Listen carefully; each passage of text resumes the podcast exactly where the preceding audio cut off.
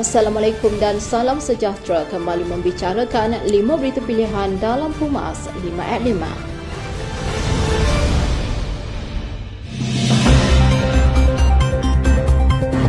Rancangan Malaysia ke-12 RMK-12 mampu mengembalikan semula penstrukturan masyarakat yang berubah sejak serangan pandemik COVID-19. Presiden UMNO Datuk Seri Dr. Ahmad Zaid Hamidi berkata ini termasuk konsep Diamond Society iaitu ianya membentuk populasi golongan pertengahan lebih ramai berbanding yang lain. Penstrukturan semula masyarakat disebabkan kesan besar serangan pandemik telah merubah struktur susun lapis masyarakat sebelum serangan COVID-19. Masyarakat Malaysia adalah bersusun lapis dalam belian atau permata dalam istilah sosiologi dipanggil Diamond Society. Namun kesan ke atas ekonomi negara disebabkan pandemik telah menyebabkan ramai hilang pekerjaan, pelbagai usaha niaga ditutup dan ramai yang muflis. Ahmad Zaid menggesa kerajaan bertindak agresif untuk mewujudkan semula masyarakat dan mengenepikan piramid society. Konsep ini meliputi golongan miskin tegar, manakala rakyat yang berpendapatan menengah menguncup dan mereka yang berpendapatan tinggi adalah kecil. Sikap ahli politik yang menjadikan diri mereka sebagai komoditi menyebabkan negara berada dalam situasi politik yang amat janggal dan tidak pernah dilalui sebelum ini. Timbalan Presiden AMNO Datuk Seri Muhammad Hassan berkata, ahli politik terlibat dan juga tidak lagi mempunyai kesetiaan kepada parti dan pengundi mereka. Mereka memperdagangkan diri seolah-olah mereka ini komoditi politik. Inilah keadaan yang kita hadapi sekarang dan paling malang moral politik Malaysia sangat susut dari segi nilai dan prinsip. Menurutnya, tindakan parti yang membuka pintu kepada ahli politik yang melompat parti menjadikan keadaan lebih buruk. Malah pengkhianat ini diraikan oleh parti terbabit.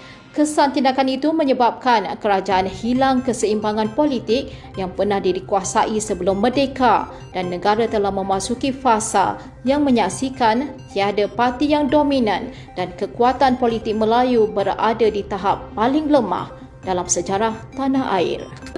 Generasi muda hari ini terdedah dengan norma politik baharu yang belum pernah berlaku sebelum ini apabila politik semakin dinamik dan rumit untuk ditafsirkan. Esko Pergerakan Puteri UMNO Malaysia Nurul Musliha Horudin berkata, persoalannya, adakah generasi muda bersedia untuk berhadapan dengan norma politik baharu? Negara digemparkan dengan isu politik seperti tiada penghujungnya bermula daripada keputusan PRU 14 PH memenangi pilihan raya runtuh selepas 22 bulan dan PN mengambil alih.